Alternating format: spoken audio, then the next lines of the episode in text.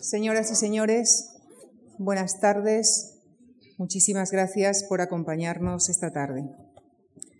Wyndham Lewis, a cuya prolífica obra artística y literaria está dedicada nuestra actual exposición, en su faceta de artista, además de pinturas, también ha sido autor de señalados dibujos en los cuales retrató a muchos de los protagonistas más significativos de la escena cultural de su tiempo. A ellos les dedicaremos el curso que iniciamos esta tarde. Queremos acercarnos un poco más a la vida y a la obra de algunos de estos intelectuales tan estupendamente retratados por Luis, como podemos ver en el retrato que hemos proyectado hoy para ustedes, que forma parte de nuestra exposición y que corresponde a la figura con la que esta tarde iniciamos este curso, James Joyce. A esta conferencia seguirán otras seis en las que de la mano de señalados especialistas analizaremos la figura del propio Lewis, así como las de Ezra Pound, T.S. Eliot, Rebecca West, Keynes o la del grupo de Bloomsbury. Y para hablarnos de Joyce, quisiera agradecer esta tarde la presencia de un gran especialista en su figura. Doy la bienvenida al profesor Francisco García Tortosa. Doctor en Filosofía Inglesa por la Universidad de Salamanca, es catedrático de Literatura Inglesa y Norteamericana en la Universidad de Sevilla, en la que actualmente es, además, profesor emérito. Especializado en Joyce, es autor de siete ediciones de la traducción de su obra Ulises, la última de ellas del año 2009, de numerosos libros y trabajos sobre el escritor dublinés. Ha colaborado en numerosas ocasiones en las secciones culturales de periódicos como El País o el ABC y ha desarrollado trabajos de investigación en universidades británicas, americanas o francesas. Es editor de la revista internacional Papers on Joyce y fundador y presidente de la Asociación Española James Joyce. Señoras y señores, con nuestro agradecimiento les dejo con el profesor Francisco García Tortosa. Gracias. Ante todo, muchísimas gracias a la Fundación Juan Marc por tener a bien invitarme a participar en el ciclo de conferencias sobre semblanzas o retratos de Wyndham Lewis y que han empezado, y para mí me siento muy halagado, que empiecen, no por nada, que empiecen con eh, James Joyce. Creo que de todos los retratados por Wyndham Lewis es el primero, pero es a mi manera de entender. Y para hacerlo honor al título de este ciclo, que son semblantas o retratos, tendré que empezar a dar unas puntualizaciones mínimas sobre la vida de Joyce. No voy a descubrir nada. Joyce nació en 1882. Bien. Y nació en Rathgal, que mi buen amigo Ian Gibson conoce muy bien el barrio, no sé por dónde anda, pero anda por aquí. Y después vivió en distintos lugares de, de Dublín. Pertenecía a una clase media en decadencia. Prácticamente desde que nació hasta que murió tuvo problemas económicos, porque encima de que los ingresos eran exiguos, era un derrochador. Supondrán, por lo tanto, que siempre tuvo problemas económicos, siempre. Aparte de haber nacido en un barrio de Dublín, luego vivió en distintos sitios. Pero incluso, insisto, como decía al principio, dentro de Dublín fue de alguna manera un exiliado, porque difícilmente se puede identificar a Joyce con un barrio. Hay autores que uno dice, aquí vivió, pero si fuéramos con Joyce, si fuéramos siguiendo la pista de Joyce, tendríamos que recurrir todo, todo Dublín o en las ciudades que vivió le ocurrió lo mismo. Mm, difícilmente, aunque lo han hecho, ¿eh? pero difícilmente en París, donde vivió más de 20 años, se puede decir que vivió en tal casa. Vivió en una casa, vivió en otra casa, vivió en muchísimos sitios. Es decir, yo creo que es esencial en Joyce verlo como un exiliado, exiliado en todo exiliado, por ejemplo, por ejemplo, en su misma lengua. Me podrán decir, pero si él escribe en inglés, él no creía en el inglés. Escribió en inglés porque era la lengua que aprendió de niño y la lengua que le enseñaba.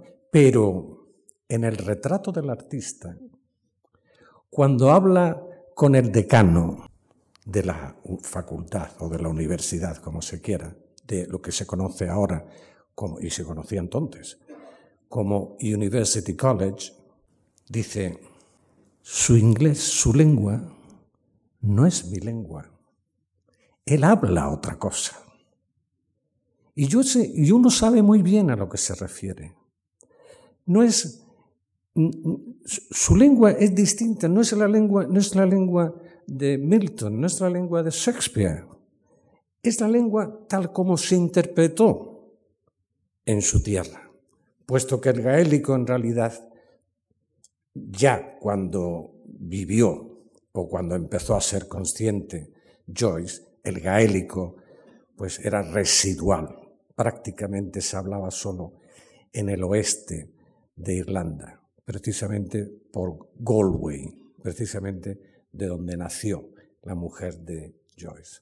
Bien, este es un rasgo, y quiero insistir en él, es un rasgo propio, típico de Joyce, el exilio, el exilio interior, el exilio de su propia lengua. Y, para demostrarlo me iría de pronto a Finnegan's Wake, que es la última lengua, perdón, la última obra, porque es donde verdaderamente se sale de todo, se sale de su propia lengua, se sale de su propia historia, entra en el terreno de lo extraño totalmente, ¿no? Pues eso es yo lo primero que quería decir. La primera, el primer rasgo, la primera semblanza que uno puede dar de Finnegan's Wake es su carácter de exiliado. Pero hay más, hay muchas cosas más. No sé si por esta razón o por qué razón. Para mí, una de las obsesiones de Joyce es el quererlo decir todo, como que todo, todo en un momento. A mí me recuerda y estoy seguro que muchos de los presentes han podido leer. Joyce no lo pudo leer, evidentemente, porque nació mucho antes y probablemente antes de la persona que voy a decir escribió la narración corta. Pero alguien ha podido haber leer El Aleph de Jorge Luis Borges. El que la haya leído a lo mejor recuerda como dos amigos que van por la calle y dicen, yo tengo en mi casa, en el sótano, pues allí de pronto veo como una luz en la escalera del sótano, donde lo veo todo, lo veo todo. Veo el pasado, veo el presente, al mundo de ahora, a todas las personas, lo veo todo. Es la síntesis mayor, inconcebible. Todo está allí, en un punto, que esta persona, en el, en el relato de Jorge Luis Borges, llama el Aleph, que como todo el mundo sabe la primera letra tarde del alfabeto. yo creo que Joyce tiene un poco esa obsesión de poderlo decir todo, todo, en, en, muy pocas palabras, o al menos en una historia, en una frase, que tenga mil y una ramificaciones. Él tiene tal fe en la concentración, en la síntesis, que esa es la razón profunda, a mi manera de ver. Esa es la razón profunda por la que poco a poco Joyce termina con la historia. Quiero decir, con las historias, con la ficción. Porque Joyce poco a poco, en sus escritos, va eliminando las historias. Uno lee, uno lee dublineses y los, los relatos tienen una historia, iba a decir clara, hasta donde Joyce es claro. Pero se entiende. En Las Hermanas, por ejemplo, de Sisters, que es la primera historia de Dublineses, pues está claro. muere un sacerdote que le ayudaba un niño y es la historia de este sacerdote y de sus hermanas, por eso se llama The Sisters. Y en el último, del que voy a hablar luego más adelante, The Dead, ese está más complicado porque no se sabe muy bien quién ha muerto ahí. Bueno, sí se sabe, hay varios muertos, pero bueno, luego hablaremos de eso. Bien. Es decir, poco a poco, poco a poco, va eliminando la historia. En Ulises, por ejemplo, en el primer capítulo, capítulo muy leído, que casi todo el mundo empieza por el primer capítulo y se queda ahí. Así que por eso, por eso digo que es muy leído. Los otros ya son menos leídos. Ahora, el primero sí. Pues mm, yo creo que es muy significativo. Es muy leído porque más, o menos, más o menos, quiero insistir, se entiende. Bueno, pues se entiende, entonces pues es leído. Ya los otros cada vez menos. Pero, por ejemplo, el tercero, los que, los que estén familiarizados sabrán a qué me refiero, pero el tercero casi, casi, casi, no lo, casi no lo lee nadie. ¿Por qué? Porque no hay apenas historia. Es ese que dice, cierra los ojos para ver.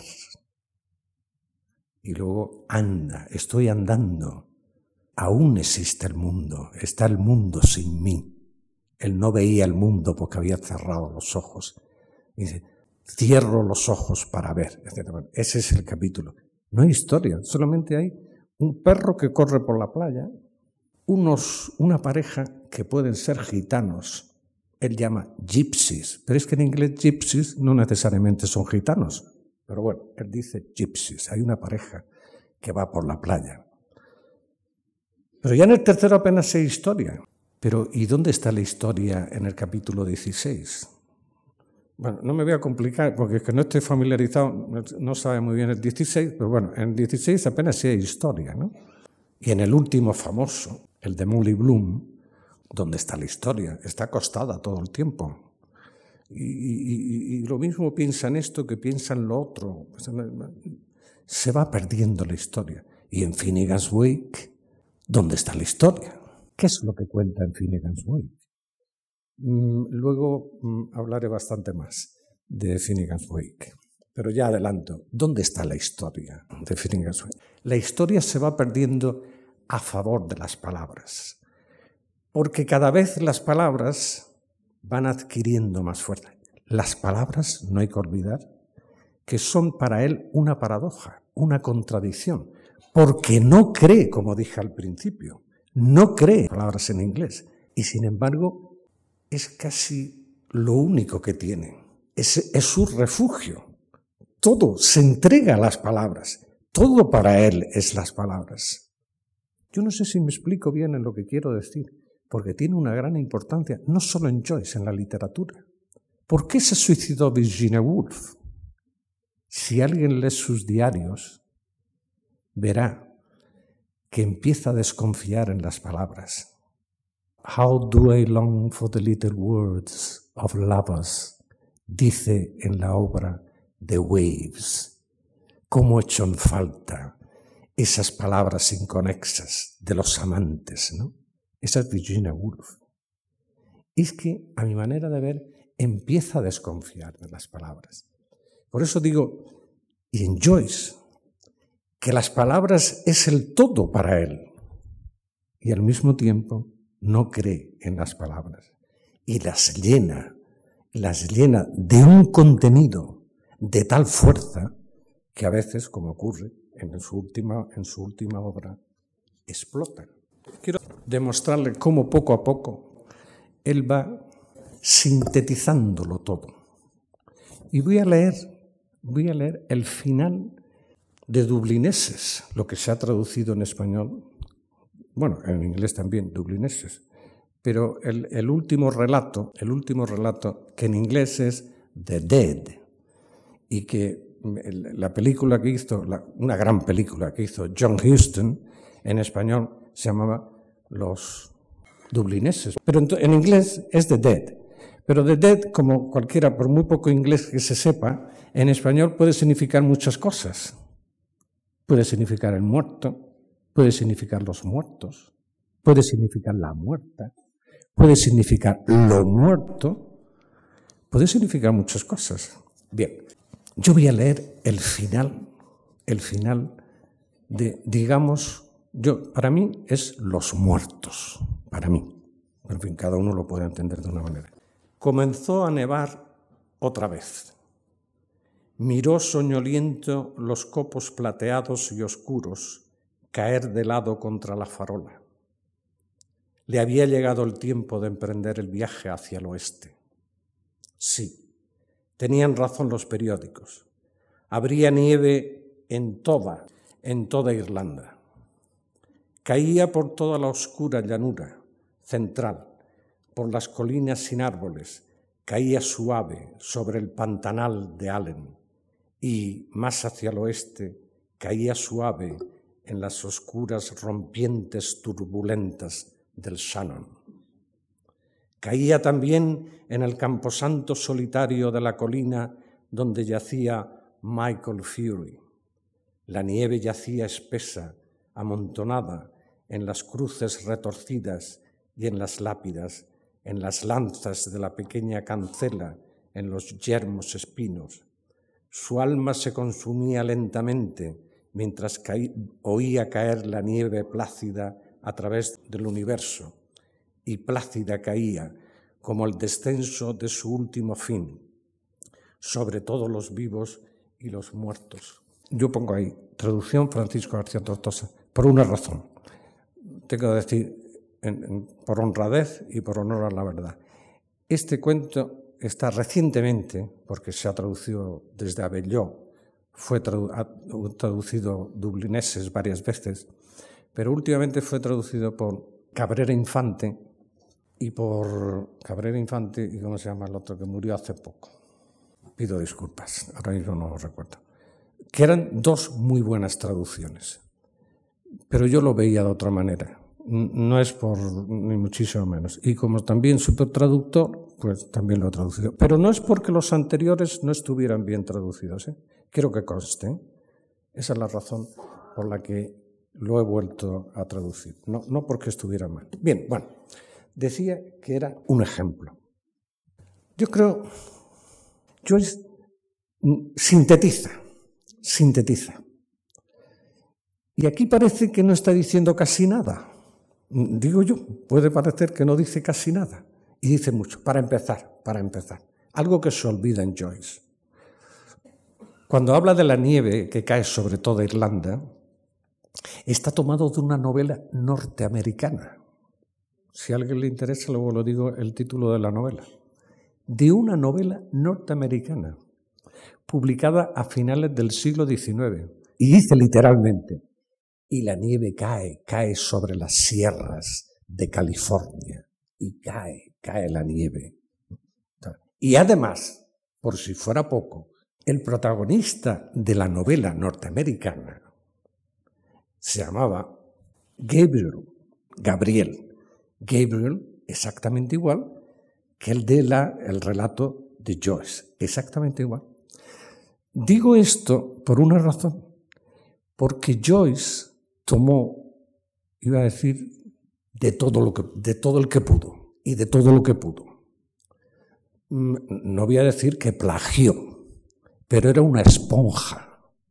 Lo cogía todo y lo incorporaba.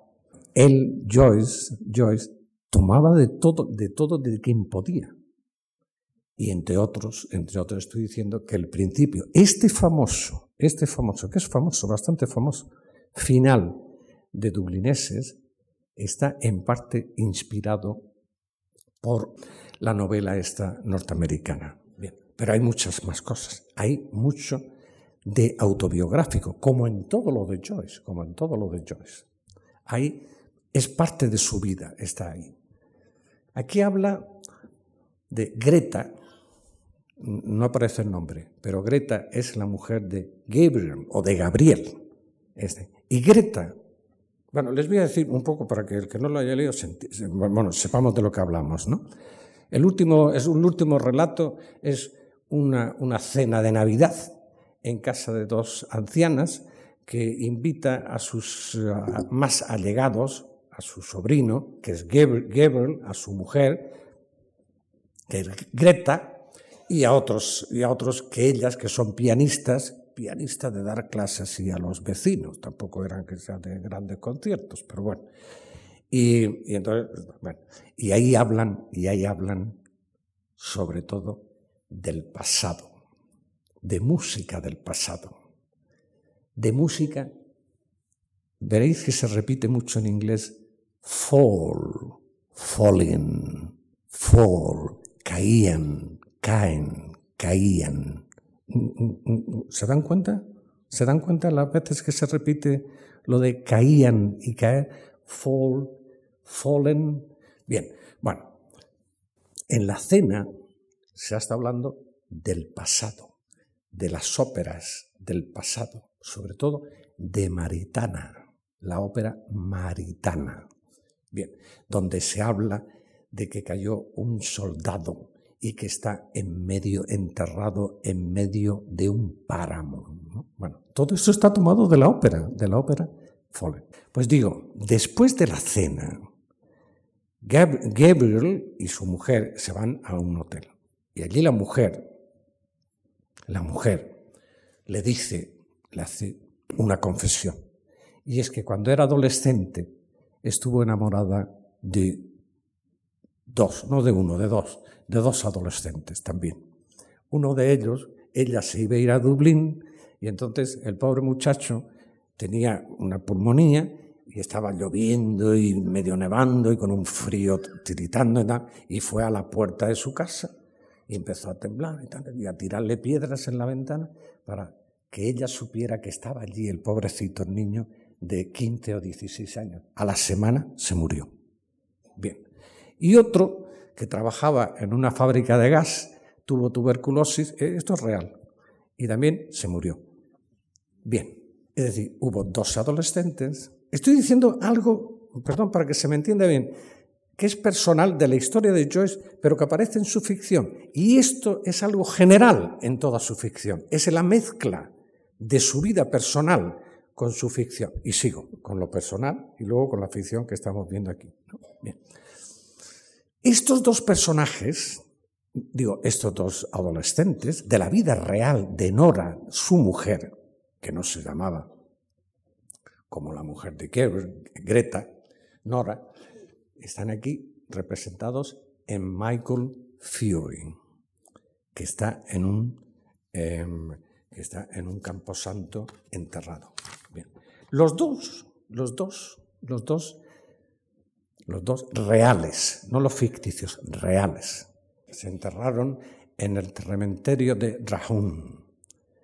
Bien, tanto el uno como el otro. Y luego, en la poesía de Joyce, menciona en dos poemas, en dos poemas, el cementerio de Rahun que está ahí diciendo, cuando dice, aquí está hablando del cementerio que cae sobre las cruces del cementerio, sobre, sobre los espinos, es decir, sobre la especie de lanzas que tiene la cancela que cierra el camposanto, ¿no? Y está llenándolo todo de nieve. Pues esto es una mezcla de el resto de la obra de Joyce de su vida personal, de su vida personal y de su ficción. La mezcla de los de tres elementos, ¿no? Su vida personal, el resto de su obra que se autoplagia. Esto muchas veces no se dice, pero mm, mm, Joyce iba a decir, Joyce como la mayoría de los escritores, tengo la impresión que todo el mundo y yo como crítico nos autoplagiamos muchas veces.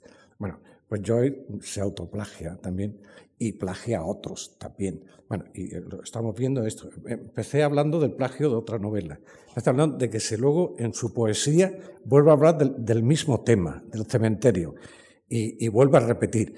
y también en Finnegan's Wake, que se va al oeste. ¿Viaja al oeste? ¿Cómo que viaja al oeste? El viaje al oeste, el viaje al oeste, si uno lee los The Dead o los muertos de dublineses, ve que hay una discusión con una, chica nacionalista y Gabriel, que Gabriel es un poco el alter ego de Joyce, es decir, el otro Joyce. y Joyce era de todo menos nacionalista. No tenía nada de, nacionalista. ¿no? Hay una cosa, Joyce murió cuando ya existía la República de Irlanda y emitía pasaportes la República de Irlanda. Joyce murió con pasaporte británico. ¿eh? Mm, esto mm, no quiere decir nada, porque Joyce fue irlandés y murió irlandés, pero nunca quiso renunciar a su pasaporte británico. Eso lo dije yo una vez al lado del cónsul de, Irlanda en un lugar, que no voy a decir dónde, y se quedó muy sorprendido. Y me dijo, ¿estás usted seguro? Digo, sí, soy yo, segurísimo. Que murió con pasaporte británico. Bueno, pues digo, Joyce no era muy, muy nacionalista. Y, tú, y en, ese, en este relato tiene una discusión con una pareja. Y, es, y dice ella, la de la discusión, me voy a ir a Galway. ¿Por qué? Galway significa muchas cosas. Entre otras cosas, que la mujer de Joyce era de Galway.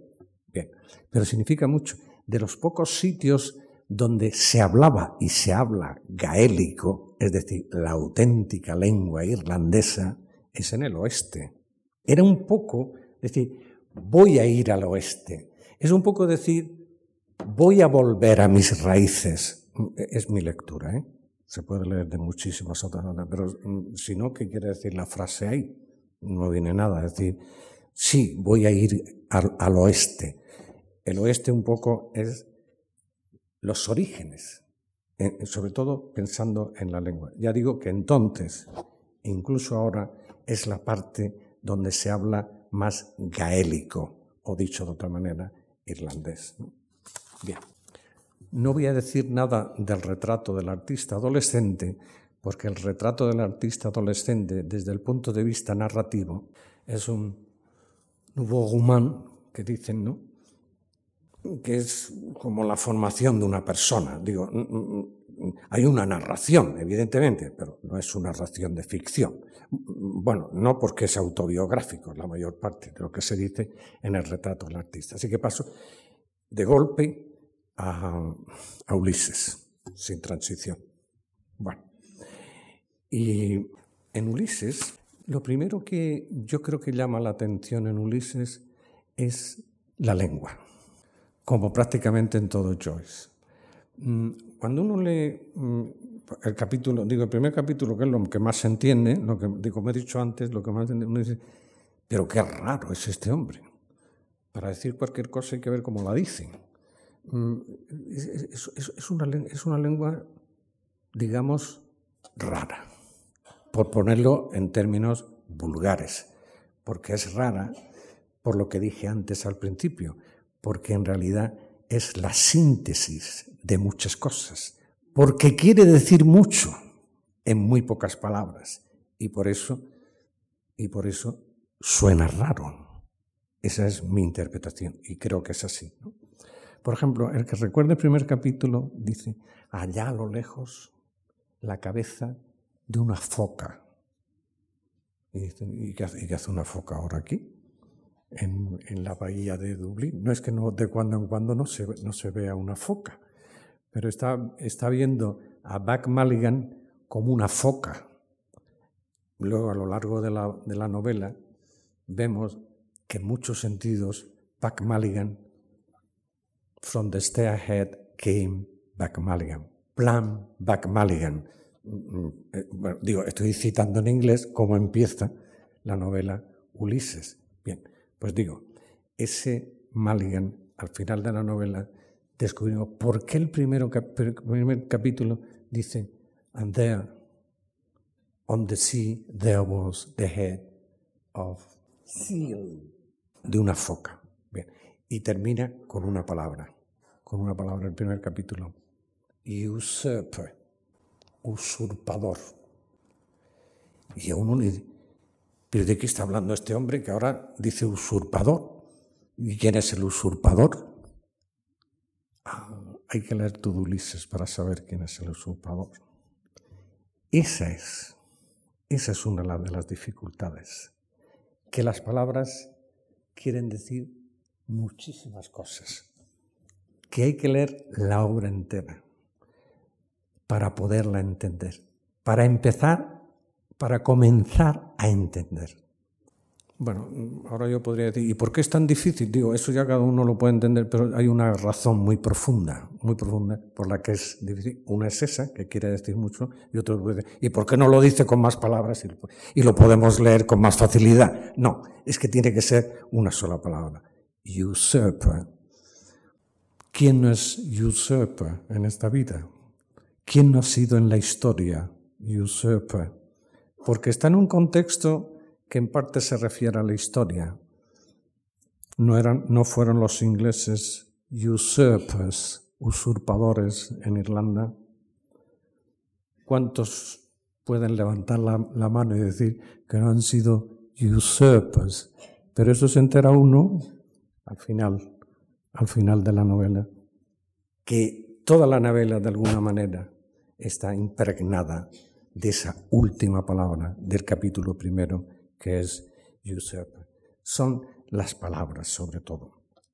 Digo, las que, las que definen Ulises, las que al mismo tiempo lo hacen difícil.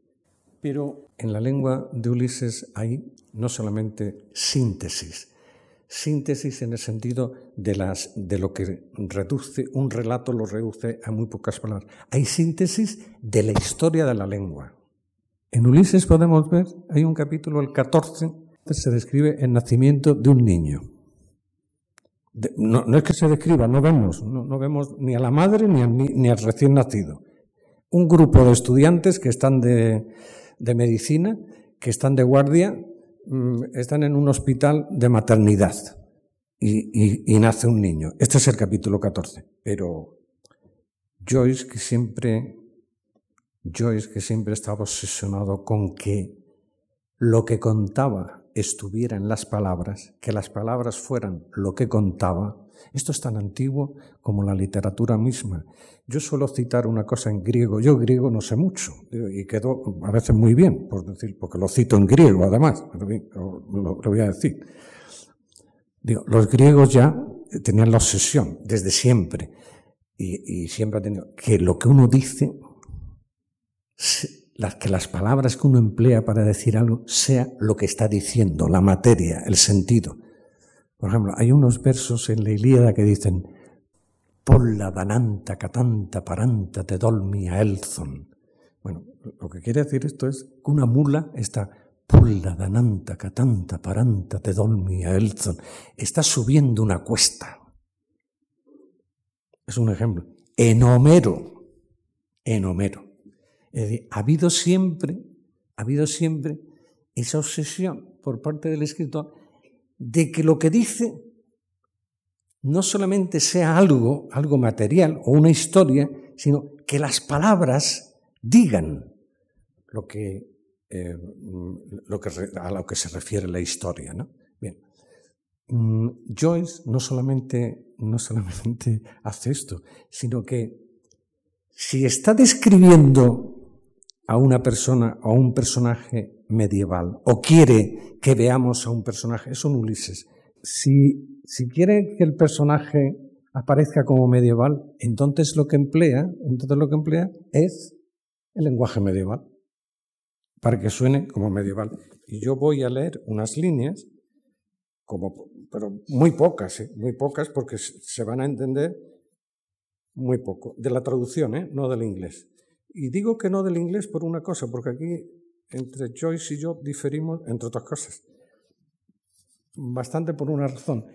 Porque Joyce, en el capítulo de norte, no seguía literalmente la historia de la lengua, por una razón. Porque los que estoy seguro que hay muchos que me, que me están escuchando que saben mucho de la historia de la lengua inglesa. Pero saben que la, la historia de la lengua inglesa, al principio, en lo que se llama Old English, el antiguo inglés, es tan diferente del inglés actual que Joyce tuvo de alguna manera que modificar la imitación que hacía del, del inglés medieval.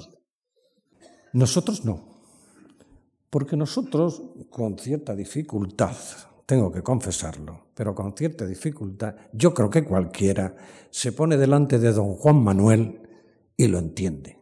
Sí o sí, sí. Y si no, pues me dicen que sí con cierta dificultad, ya digo. Se pone delante del arcipreste de Ita y lo entiende, ¿no? Lo entiende. Ahora, un, un inglés coge Beowulf y no se entera de nada. Como no haya estudiado Old English, no se entera de nada. Lo garantizo, ¿eh? Yo he sido muchos años profesor, no de Joyce, he sido muchos años profesor de Old English. Y yo estaba en reuniones de joyceanos y era el único que allí podía decir algo de Old English. No tenían ni idea. Mm, no lo digo por ninguna cosa. Unos saben eso y otros saben otra cosa. Pues a mí me ha dado por, por estudiar Old English. Eso es todo. nada más. Entonces, la diferencia que hay en la traducción, en lo, en lo original y en la traducción, es que en la traducción sí es, sí se eligieron unos autores españoles y luego la traducción se hizo según esos autores españoles. Voy a leer un párrafo, que todo el párrafo es de Alfonso X el Sabio. Todo. Usted me dice, esa palabra, todo, todo. Que me pasé el mes de agosto sevillano traduciendo 16 líneas. Todo. Ah, no lo voy a leer entero porque sería mucho. Anasencia, el nimno dicha ave. Adientro del vientre, veneración el retuvo. Que quier et por cuáles maneras ficiese senas guisas fecho soubo. No sigo porque, total, por no entender, quiero decir, si se lee se entiende un poco mejor, pero de oído es más difícil entender. No, pero si se lee yo puedo poner la mano en el fuego, que todo el mundo lo entiende. Espero no quemarme mucho. Pero, por ejemplo, lo siguiente se va a entender muy bien. Digo, voy a decir primero de qué va. Y ya verán qué bien se entiende. Bloom, como es el principio del capítulo, Bloom, Bloom es el protagonista de la novela. El judío, que todo el mundo dice judío, que yo digo que no es judío. Dirán, pues este porque quiere ser original. Pues no.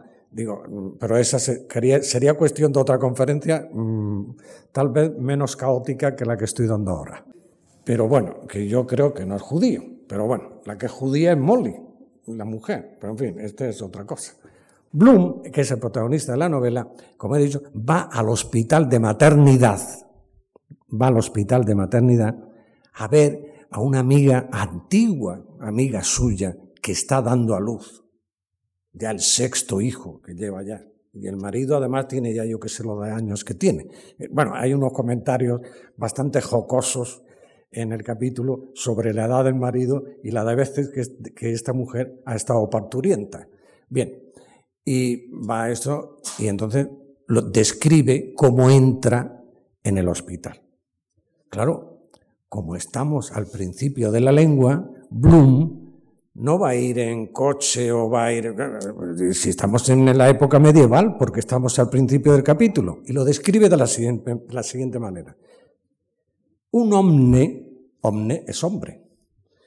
Un omne que de camino sería, es decir, que iba de camino, que de camino sería, sería cabo la puerta, detenido se hubo, se detuvo en la puerta. Cabo la puerta, detenido se hubo. A mí algunos me dicen que le suena gallego, no es gallego, es, eh, es medieval. Pero en fin, algunos me dicen, me suena gallego, pues, pues no es gallego. Lo digo por si a alguien le suena gallego, que no lo es. Digo, detenido se hubo que a la, noche se llegaba. De la gente de Israel, aquel hombre era. De la gente de Israel era aquel hombre, es decir, era judío, como es, o como se supone que es, Blum. Que la tierra anduviera a Luen et enterredor, por voluntad de grado, solo habíase llegado hasta aquella morada es que de voluntad y de grado, solo, solo, él solo se había llegado hasta, hasta aquella morada, morada que es el hospital de maternidad.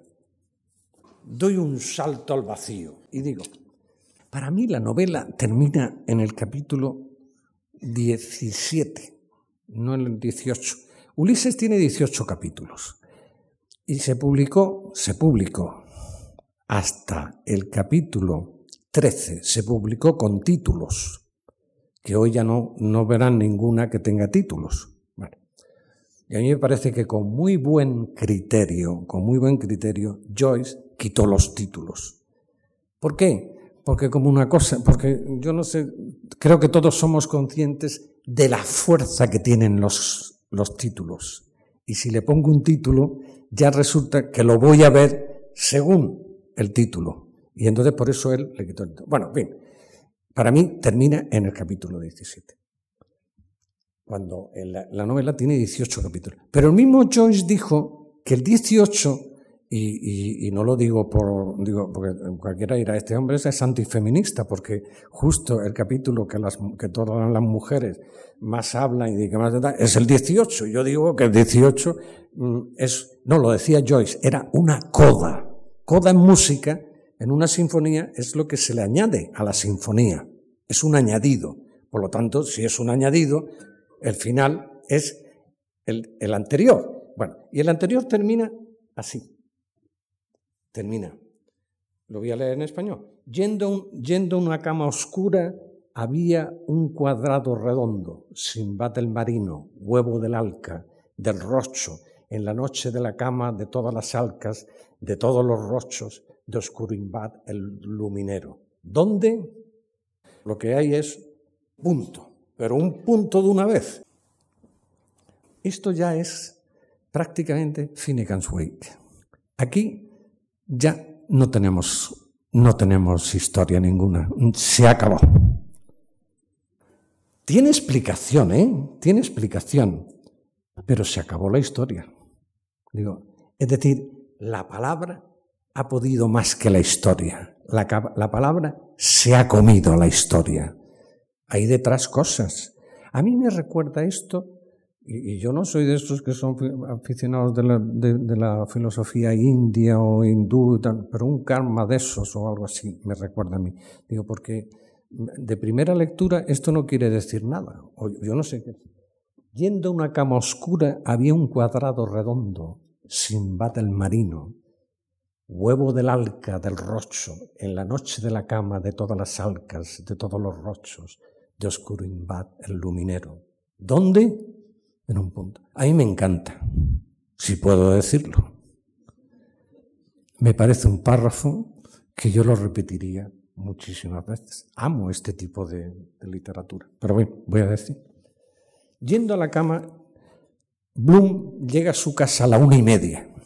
Pero antes que él ha estado el amante de su mujer. Ha estado en la cama esa misma tarde. Es decir, que la cama, como el que dice, aún está caliente del amante de su mujer.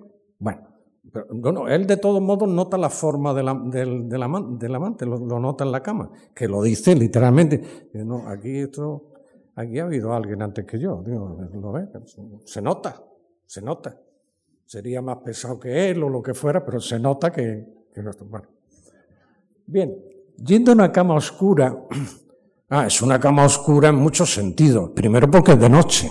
Es decir, la realidad es el aspecto realista. Es de noche y es oscura.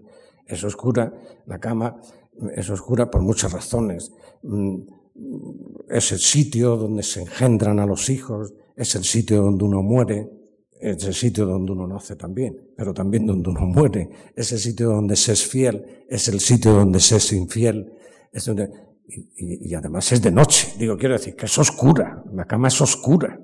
Digo que, puede ser en sentido realista o, figurativo, es oscura la cama. Bien, había un cuadrado redondo. ¿Cómo que había un cuadrado redondo? Es que Bloom, Bloom, Bloom, tiene algunas manías, Bloom tiene algunas manías, y una de las manías, él no sabe dónde sacar dinero, pero por lo visto había un premio que es verdad que existía, el que, el que, el que diera con la solución del, cuadrado del círculo, que precisamente unos años antes había descubierto un alemán, que después ha que después, yo de esto entiendo poco, lo he leído, pero entiendo poco, que después ha descubierto que, no, que no, estaba acertado el alemán. Es decir, que, existe, sigue existiendo el misterio de, la cuadratura del círculo, a pesar de que el alemán dijo que había dado con la solución, pero no sé. Sí. Había un cuadrado redondo, Simbad del Marino. Simbad del Marino lo cita un poco antes. Es una manera que tiene Joyce. No dicen que para dormir, no dicen que para dormir se cuentan ovejitas. Bueno, unos cuentan ovejitas y a saber otros u otras que harán. Pero en fin, lo que hagan lo que hagan, pues hacen un sonsonete, pum, pum, pum, pum, pum, pum, a ver si me duermo. Ahora verán. Simba de Seila, Tiba de Teila, and Jipa de Jaila, and Wimba de Huela, and Nimba de Neila, and Fimba de Feila, Bimba de Beila, Pimba de Peila, Mimba de Meila, and de Heila, and Rimba de Reila, and Dimba de Keila, and Vimba de Quela, and Limba de Veila, and Shimba de Teila. Yo me duermo, digo, que se duerme cualquiera con esto. ¿Se duerme no se duerme? Digo, pero es una manera de... Pero nos está diciendo mucho. Nos está hablando de Simbad el marino. Y Bloom se tiene como viajero. Bloom ha salido apenas de Dublín, apenas ha salido dos millas de Dublín, pero él se tiene como viajero. Y todos sus sueños son sueños de viajero. Es, es un Simbad, porque esa es la novela, es un Simbad es un Sinbad mm, pequeño, minúsculo, como es, como son las cosas de Ulises, mm, que tratamos, mm, algo que no le damos importancia, es el Sinbad en, ciernes, que podría ser Sinbad, pero probablemente no, no vaya más allá en toda su vida que tres calles que están más allá de la suya, ¿no? Pero quiero decir, pero esta, esta, este, este, esta es, esta es la vida. Yo siempre digo, que Ulises es como la vida misma. Lo digo siempre, alguien me lo ha podido oír porque me duele la lengua de decirlo tantas veces. Pero, ¿y, por qué no se entiende? Toma, porque no entiendo la vida tampoco. No, no, pues lo digo en serio, no entiendo la vida. Y no, bueno, y Ulises, ya que entendiera la vida como entiende Ulises, pero que es tan difícil como eso también. Ahora que voy, y sigo. Así que, por eso lo de Simba de Seila, Timba de Teila, y luego fue una, una cama oscura, un cuadrado redondo de Simbad del marino, huevo del alca, del rocho, en la noche de la cama de todas las alcas, de todos los rochos, de Oscurimbad, el luminero. Estos son dos animales, puede que haya quien los conozca y puede que haya quien no los conoce. Mm, los que me han precedido a mí en la traducción del Ulises no los conocían. No los conocían porque lo de, lo de rochos lo traducían como rocks, pero rocks es inglés, existe en español. Rock es un pájaro, rock es un pájaro, bueno, es un pájaro, es un pájaro legendario. Es un pájaro, es el pájaro que sale en Simbad del Marino, el pájaro que con el pico cogía un elefante. Se pueden imaginar lo grande que era el pájaro. Es decir, es un pájaro que no ha existido. El alca sí. Y existe en este momento, existen alcas. Pero el alca al que se refiere aquí, que es el alca gigante, el alca gigante, la última vez que hay constancia de que existiera fue, me puedo equivocar en un año arriba, año abajo, pero no más, es hacia 1840-1842. Es decir, que cuando Joyce escribió esto, los dos pájaros no existían. Es decir, es decir, Joyce se mete en una cama, se mete en una cama, en una cama oscura, en una cama imposible, falta de existencia, inexistente, con huevos de pájaros que no existen, ninguno de los dos. Uno porque es un, es un pájaro legendario, rocho, y el alca porque ha dejado de existir el alca gigante. Ya digo que es a la que se refiere aquí. Así que de las alcas de todos los rochos, de Oscurimbad, el luminero. En inglés no lo dice así, esto lo digo yo, pero Oscurimbad, porque de Oscurimbad es Simbad, pero oscuro. Es una formación, es como llamaba el autor de Alicia en el País de las Maravillas, es un portmanteau word, es una, es una palabra inventada, bueno, que es Simbad, Oscurimbat, Oscurimbat, de Simbad, Oscurimbat, luminero.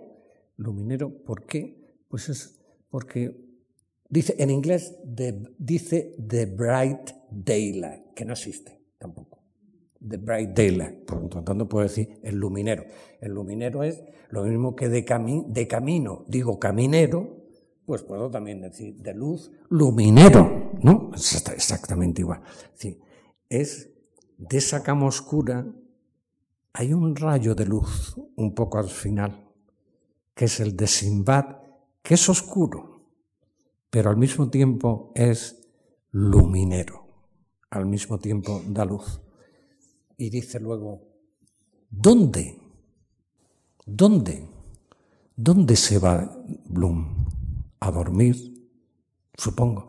Pero en el original no pone lo que aparece ahí. Yo no sé por qué aparece eso, porque yo, yo mandé un punto. Bueno, son cosas de ordenadores, no, digo que yo no tengo ni idea, pero mandé un punto. Joyce empeñó que este capítulo terminara en un punto, pero un punto grueso.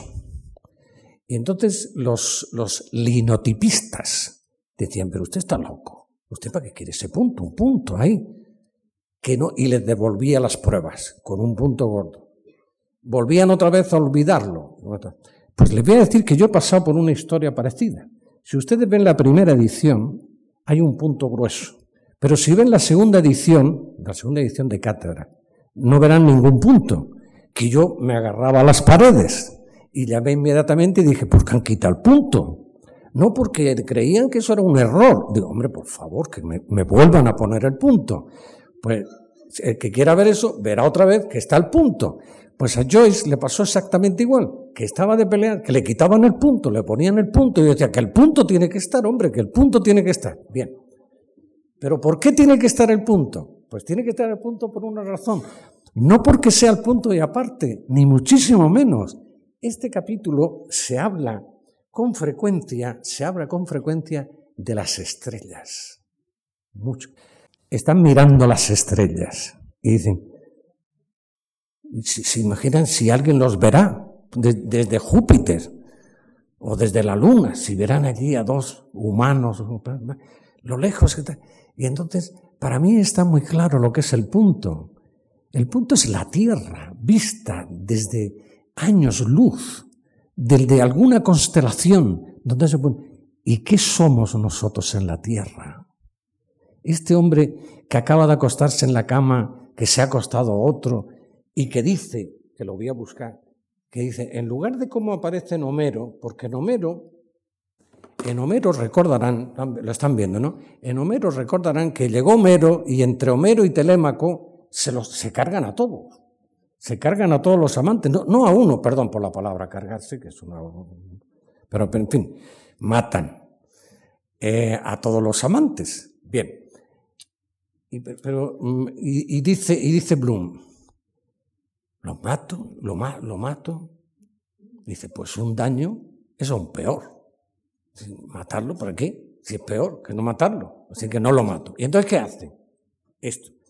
Dice, todo el que entra, todo el que entra, se imagina ser el primero en entrar, en tanto que siempre es el último término de una serie precedente, aun cuando el primer término, el último, único y solo, en tanto que ni es el primero, ni el último, ni el único, ni solo, en una serie que comienza en lo infinito. Yo no sé si se dan cuenta de lo que está diciendo, pero lo que está diciendo es de, ¿para qué me voy a preocupar? Este cree que el, que el, primero que va, ni es el primero, ni va a ser el, último en entrar.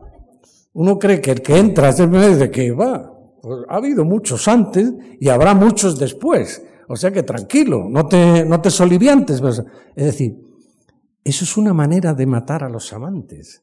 Simplemente ridiculizarlos. Simplemente decir, tú no eres nadie, tú eres una brizna, tú eres una brizna entre miles de briznas que se lleva el viento.